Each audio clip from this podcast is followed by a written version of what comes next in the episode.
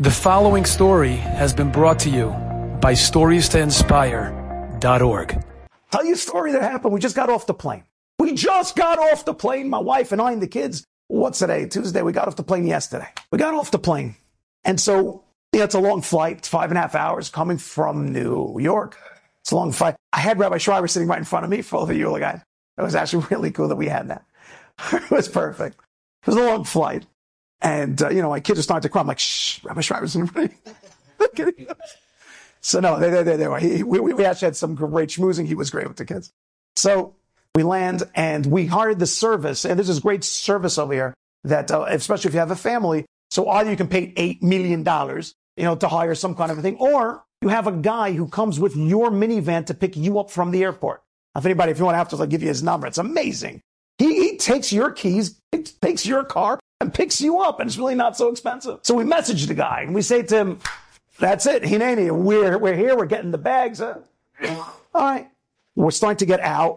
We finally get the bags, we're starting to go out. You know, LAX is, is always just jam-packed.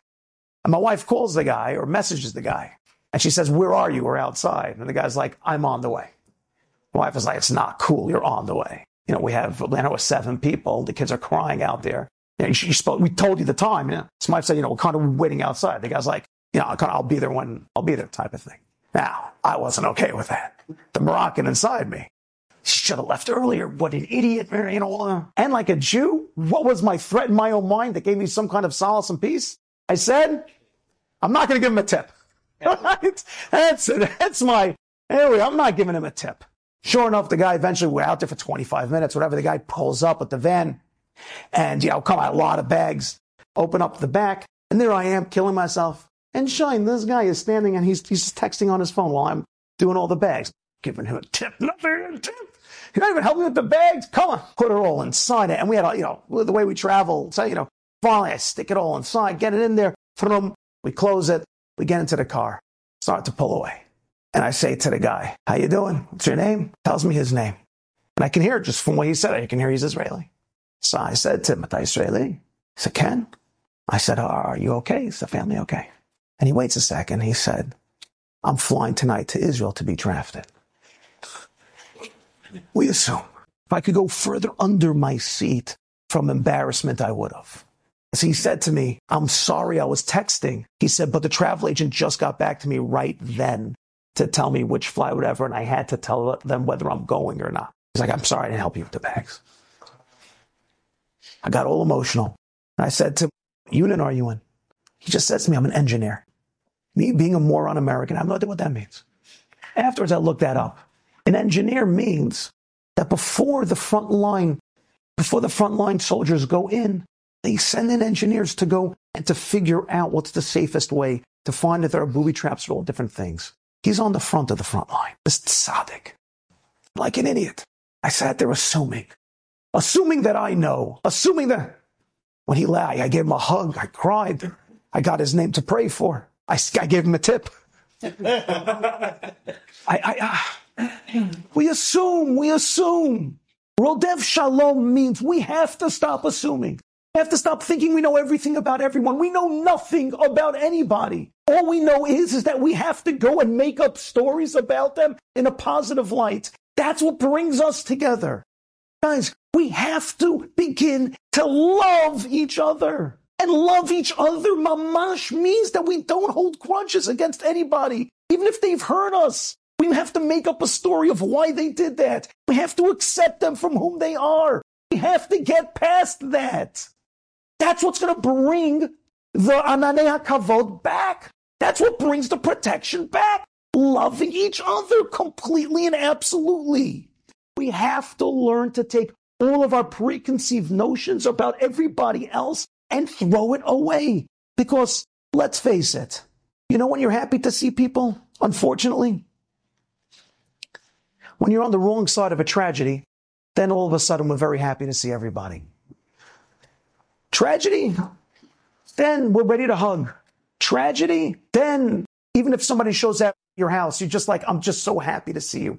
When we were standing outside there in the airport just yesterday, some lady, I don't think she was Jewish, she came walking by me and she looked at me. She said, Can I ask you something? I said, Yeah. She said, Did you just come from Israel? I, I, don't know what gave away that I'm Jewish. I, I have no idea. I was, I was, I, was wearing my hat. You guys, you guys have seen, if you come drinking with me, then you know, you know, so that's my travel hat. So I thought I was incognito, right? I, I, I, I don't know how she pulled it off, but she's like, did you, I, I said, no, we just came from, from the East Coast. And, and she just looked at me. She's like, I'm just so sorry. It's like, ah, everything should be good. And she walked away. And then she, she, she, you know, tragedy makes strangers talk to each other. I remember after 9-11, I was in Manhattan. I was in New York. I was then six. I had to go for my chemo in Manhattan. And two days after 9-11, I was on the train. New Yorkers don't talk to each other on trains. It's a rule. If you talk to a New Yorker on the train, they think you're insane. That's all. Or they'll beat you up and rightfully you deserve it. Because when you're talking to somebody, we were on the train. Never forget this. So, you know, I was going through chemo, so I didn't have much as opposed to now where my long flowy locks are just, but, you know, I had on a cap, I had on a Superman cap. And some Italian guy was like, Hey, we could have used him the other day, huh? Like, I don't know. I don't know what he was talking about. I'm, like, I'm sorry. He's like, yeah, your cap, you got Superman. We could have used him the other day, huh? And I'm translating this. I'm like, yeah, yeah, we know we could have used them. It's like, so where were you? And I was at home. I'm like, where were you? It's like, yeah, I was on, uh, you have any? We just started to talk. And then everybody else on the train just started to talk. And everybody's just schmoozing.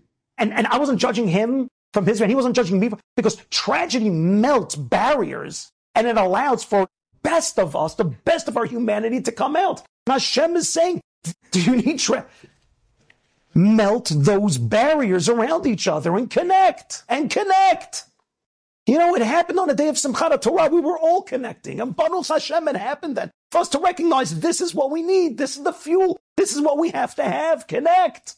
So step one of what it is that we have to do is drop all the preconceived notions and we need to connect. And boy, are we amazing at that. Mi ka'amcha Yisrael go'achad ba'aretz. I mean, if you do have to look at news, you make sure you look at the news, what's going on on Jewish websites. We've sent tons, tons, and that's not an exaggeration, of equipment, of supplies of food. And when you see what's going on in Israel itself, I have, I have a sister-in-law who lives in Bet Shemesh, and she, she, she's a cook for different things. She Blaine Hada has, they have a lot of kids. They're all at home now. They're not in school. And she put up a picture of what she She's like, this is what I'm sending out to the troops. A mountain of just trays and trays, and they don't have any money. Trays of schnitzel and trays of food and trays. If you guys saw that video of that one soldier who was saying Mikamcha Yisrael, he's like, wherever we go, he's like, we're putting on weight. wherever we go, there's more falafel, more shawarma, more, you know, everything. You know, the Haredi, I, these Ger Hasidim are setting up falafel stands in Gaza. You know, so like, yeah, yeah, that's what, it's true. But like, they're, they're, they're going, they're giving me. Guys, Rabbi Berkowitz would always say, when the Jew has his back up against the wall, we are at our best. We are at our best. When we're challenged, when there's tragedy, there's nobody like us. And the greatest of us comes out. And that greatness that comes out, it's something that we have to look in the mirror and say, this could be, and this has to be me always. So step one is doing great things for other people and loving them. Enjoyed this story? Come again. Bring a friend. Stories to inspire.org.